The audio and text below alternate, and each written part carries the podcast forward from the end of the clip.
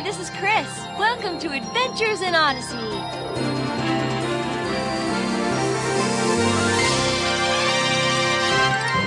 Oh, hi there. My name is John Avery Whitaker, but you can call me Whit. And this is Odyssey, a place where discovery and excitement are waiting just around the corner. Why don't you come along and we'll have an adventure in Odyssey. Hello, Connie. My name is Beavers. What does that mean in English? A souped-up computer. Good grief. Well, that's only the beginning. Watch. No!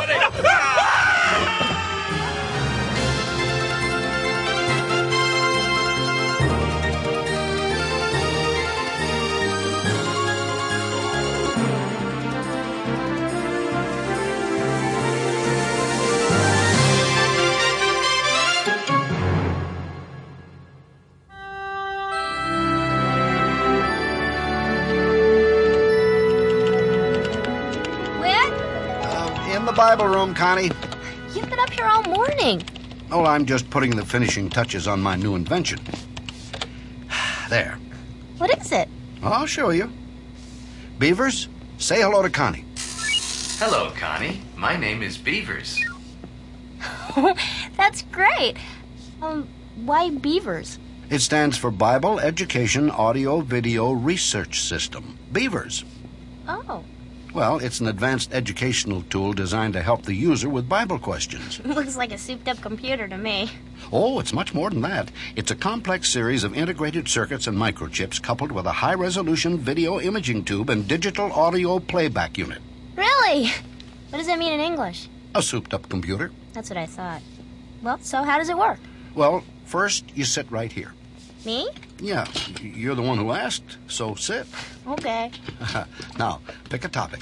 Like what? Anything having to do with the Bible. Okay, like what? Well, you aren't going to make this easy, are you? Well, I'm sorry, it's just, I don't know what to pick. Oh, all right. Well, here's something.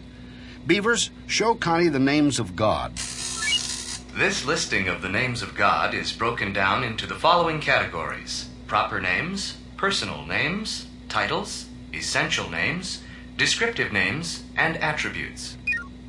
Wow. Yep, it's a pretty incredible machine, if I do say so myself. Yeah, but I was talking about the list of names. Oh, well, yes, that's also impressive, I guess. I had no idea there were that many. I just thought there was Lord and God and Almighty, and that they all meant the same thing. No. In the Bible, and even now, names mean something. For instance, Isaac means laughter. I wonder if Mr. and Mrs. Morton realize that. Well, I know what you mean, though. My name, Constance, means firmness of mind. Fits, huh? Yeah. The point is that just as our names mean something, each of God's names has a specific meaning designed to reveal something about Him. Pick one. Okay. Let's start at the top. Elohim. Yeah, that. Well, don't tell me. Tell the machine. Oh, okay. Beavers, tell me about Elohim. Elohim is commonly used as a name of God. It is best understood as expressing intensity, revealing God's extensive glory and richness as He exercises power over His creation. It occurs more than 2,500 times in the Old Testament. A complete list of scripture references follows. Good grief! Well, that's only the beginning. Watch. Beavers, reference 1, visual. In the beginning, Elohim created the heavens and the earth was shapeless, and darkness lay upon the face of the deep. Let there be light. Elohim saw that the light was good, and He divided it from the darkness. He called the light day, and the darkness He called night. Together they formed the first day. Let the vapors separate to form the sky above and the oceans below. And it was so. Elohim called the sky heaven. This is really something, Whit. And there was more. Thank you. The second day. It can even highlight a specific scripture reference. Gather up into Beavers, skip to verse 24. And every species of animal instantly appeared. Elohim saw that it was good. Then He made His greatest creation. Let us make man in our image, in our likeness, someone to be the master of all life on the earth, and in the skies, and in the seas. So Elohim made man in his own image, formed from the dust of the ground. Elohim breathed into him the breath of life, and man became a living soul.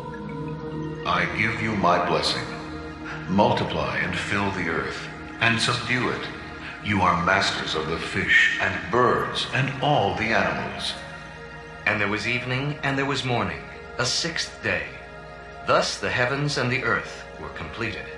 And Elohim blessed the seventh day and declared it holy, for on it he rested.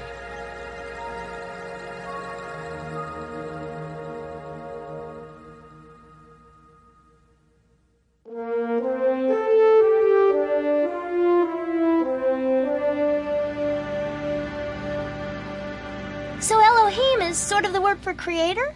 Well, approximately. What about the other names? Beavers, show us the list of God's names again. Okay, let's go for the next one. Beavers, tell me about Adonai. Adonai expresses faith, assurance, security, ready service, and thanksgiving. It appears 360 times in the Old Testament. Okay, Genesis 15, visual. After Abram had rescued his nephew Lot from the five evil kings, the Lord appeared to him in a dream. Abram. Abram. Yes, I am here. Do not be afraid. I shall be your shield, and your reward shall be very great.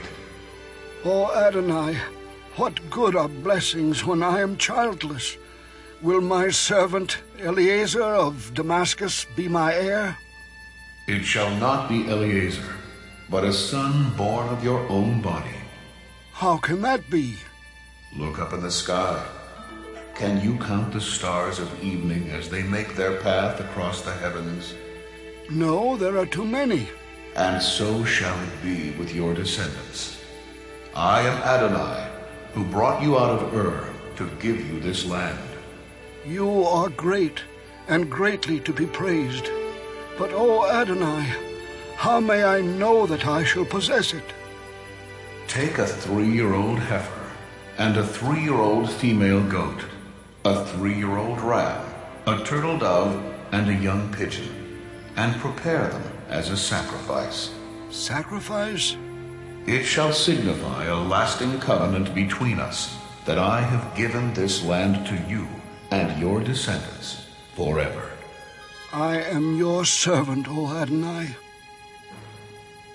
Abram prepared the sacrifice. When night fell, the presence of Adonai passed between the pieces of the sacrifice, making an unbreakable covenant with Abram. First Genesis 1, then Genesis 15. These names seem to be coming in order. Very good. That's an excellent observation, Connie. You know, each of the names were revealed or invoked during the important events in Jewish history, and while they don't all come in order, you could say that the names of God, at least in part, make up the history of the children of Israel. Speaking of which, Beavers, show us Elah. Elah is found in Ezra and Daniel during the time of Israel's exile into Babylon captivity. Its root is said to be Allah, which means to fear. Therefore, God as Elah is to be feared and worshipped accordingly. Visual. Daniel chapter 6. During Jewish captivity, Darius, king of Babylon, appointed 120 governors to rule throughout his kingdom. The governors were ruled by 3 supervisors, one of whom was Daniel. He was upright and not corrupt like the other supervisors, and they were jealous of him. We must get rid of Daniel before he is put in charge of us. But how? He's so trustworthy. We'll never have a basis for a charge against him. Unless the charge has something to do with the law of his God. I have an idea. Later that day, they went to the king. Ah, my governors, what is your desire? Great King Darius, you are sovereign among all kings. True, true. So great is your glory, we believe that you, and you alone should be worshipped and adored. Really? Well, what did you have in mind? Make a law, greatness, that anyone who prays to any god or man except you for the next 30 days shall be thrown into the lion's den. I like it. But do you really think I should? Who deserves it more, O king? True, true. And so Darius issued the decree. When Daniel heard about it, he went to his room and knelt down in front of the window that faced Jerusalem. Then, just as he did 3 times each day, he prayed. O Elah, thank you for your blessings. Your love is everlasting. You know of this new law. I put myself into your hands. Do with me as you will. Little did he realize he had an audience. The other governors were standing beneath his window. They ran back to Darius. Back so soon, my governors? Yes, great one. And with news about your royal decree. How goes it? Everyone in the kingdom is abiding by it, Highness, save for one man. What? Who would dare disobey my edict? One of the exiles from Judah, O king. Daniel. Daniel? It can't be. We heard him ourselves, Lord. I still don't believe it. Send for him at once. And so Daniel appeared before Darius. I have treated you like my own son, Daniel. I plan to set you over my entire kingdom. Can this be true? Have you disobeyed my orders? Oh, Darius, I have. Daniel. I humbly remind your worshipfulness that according to our law, no decree or edict that you issue can be changed. I do not need to be reminded of my duty. Guards, take Daniel and throw him into the lion's den. I am sorry, Daniel.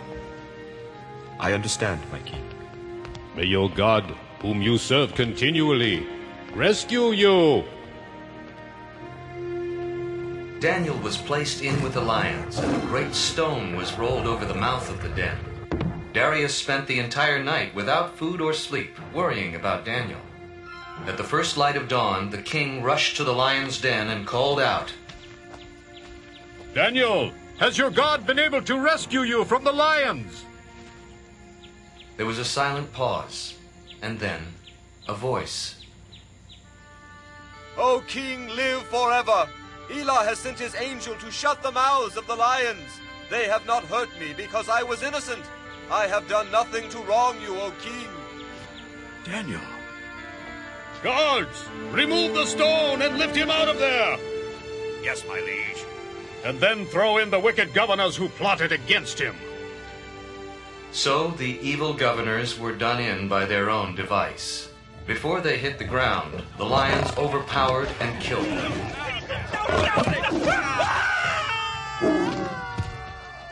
Then Darius wrote to all the peoples of the land.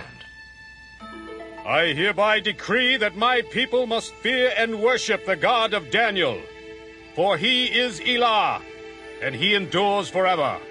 His kingdom will not be destroyed. His dominions will never end. He rescues and saves. He performs signs and wonders in the heavens and on earth. He has rescued Daniel from the power of the lions.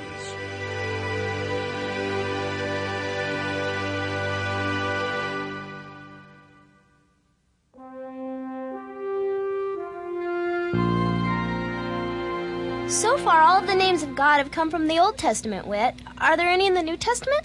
Well, as a matter of fact, yes. Beavers, visual. Luke chapter 1, verses 26 through 38. Now, in the 6th month, the angel Gabriel was sent from God to Nazareth to a virgin engaged to a man named Joseph, and the virgin's name was Mary. Hail, favored one, the Lord is with you. Who is it? Who's there? I am Gabriel, the angel of the Lord. Have mercy on me. Do not be afraid, Mary. For you have found favor with God. Favor? I do not understand. Behold, you shall conceive and bear a son, and you shall name him Jesus. A son? He will be great, and will be called the Son of the Most High. And the Lord God will give him the throne of his father David. And he will reign over the house of Jacob, and of his kingdom there will be no end. But how can this be? I am a virgin. The Holy Spirit will come upon you, and the power of the Most High will overshadow you. And for that reason, the Holy Child will be called the Son of the Most High, for nothing is impossible with God. I am the bondslave of the Lord. Let it be done to me according to your word. And the angel left her.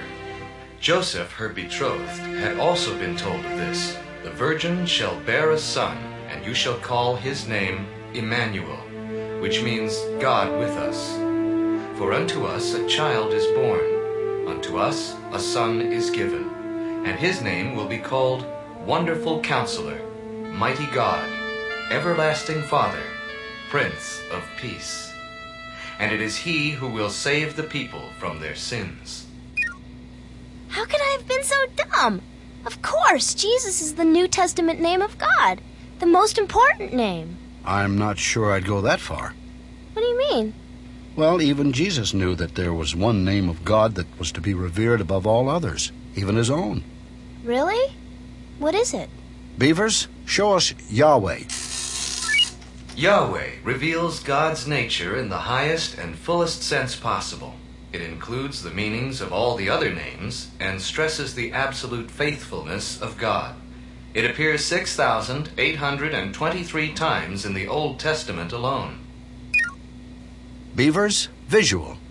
Exodus chapter 3. Moses fled Pharaoh and dwelt in the land of Midian. One day, as he tended the flocks near Horeb, the mountain of God, Moses looked up and saw a wondrous sight. It is a bush that is on fire, but does not burn up. I must turn aside to see this sight. So Moses climbed the mountain, and as he got closer, a voice called out of the bush, "Moses! Moses!" "Here am I. Who is it?" "Come no closer. Remove your sandals from your feet, for the place where you are standing is holy ground." "It is done. Who are you?" "I am the God of your fathers, Abraham, Isaac, and Jacob." "O Most Holy One, why do you allow Abraham's children to suffer at the hands of Pharaoh?" "I have seen the affliction of my children in Egypt, and I know their sorrows. I have come to deliver them, to bring them into a land flowing with milk and honey." "How will this be done?" "I will send you to Pharaoh, that you may bring my people Israel out of Egypt." "Me? But who am I to go to Pharaoh and bring the sons of Israel out of the land?" "Be strong, my son. I will be with you, and this shall be a sign for you. You shall bring the people out to worship me on this mountain." "I am going to your people to tell them that the God of their fathers has sent me to them. And they will say to me, 'What is his name?' What shall I answer?" "Yahweh, I am that I am. Say to the sons of Israel, 'Yahweh has sent me to you.'" You see, God gave his most personal name to Moses. You mean not even Abraham knew this? No. In Exodus 6, God told Moses that he appeared to Abraham, Isaac, and Jacob, but he never revealed his name to them. Wow. But what does this have to do with Jesus? Well, that's where the real significance of the name comes in. Beavers, visual. John chapter 18. After Jesus had prayed, he took his disciples to the Garden of Gethsemane. Judas knew the place, and took a Roman cohort along with officers from the chief priests and Pharisees to meet them. But Jesus, knowing all things, stepped forward and confronted them. "Whom do you seek?" "Jesus, the Nazarene." "I am he." The temple guards immediately fell to the ground. Hebrew dogs, get up! We came to arrest him, not bow before him. But he has used the name. What name? Get up! I ask again, whom do you seek? Jesus the Nazarene. I told you I am he. Let these others go their way. Right. Take him. I don't get it. What does that have to do with the name of God? Well, didn't you hear him say it? I am he. I am Yahweh. Right. Many scholars believe that's why the servants of the chief priests and Pharisees bowed down before him. Just as God had revealed his name to Moses, so Jesus revealed himself as God to these men. And that wasn't the only time that night that Jesus identified himself as God. It happened later, in the dark trial before the Sanhedrin. Beavers, visual. Mark 14, 55 through 62. I heard this man say, I will destroy the temple and in 3 days rebuild another not made with hands. Well, Jesus, how do you answer this charge? Will you continue to keep silent? You are accused of blasphemy. How do you answer? I charge you by the living God. Tell us whether you are the Christ, the Son of God. I am.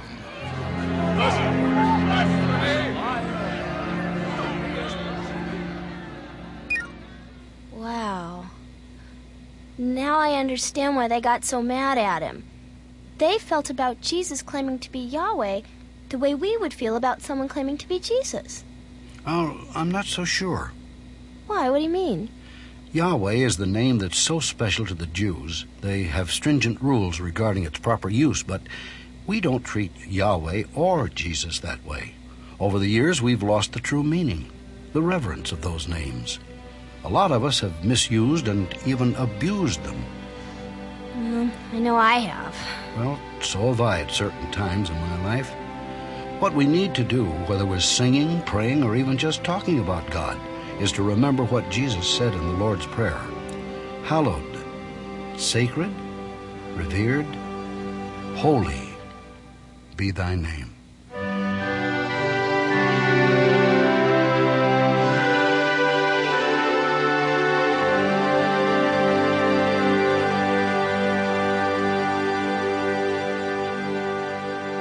One of the ways other people can tell how we feel about something is by the way we talk about it. When you talk about God, do you do it in a way that lets your friends and family know how important He is to you? Do you use His name flippantly or in a bad way? Like Whit said, we need to take great care to use God's name in the most reverent and respectful way possible. Adventures in Odyssey is a presentation of Focus on the Family. Hallowed Be Thy Name was written and directed by Phil Lawler. Our production engineer was Bob Luttrell, and our executive producer, Chuck Bolte. And I'm Chris, hoping you'll join us again next time for more Adventures in Odyssey.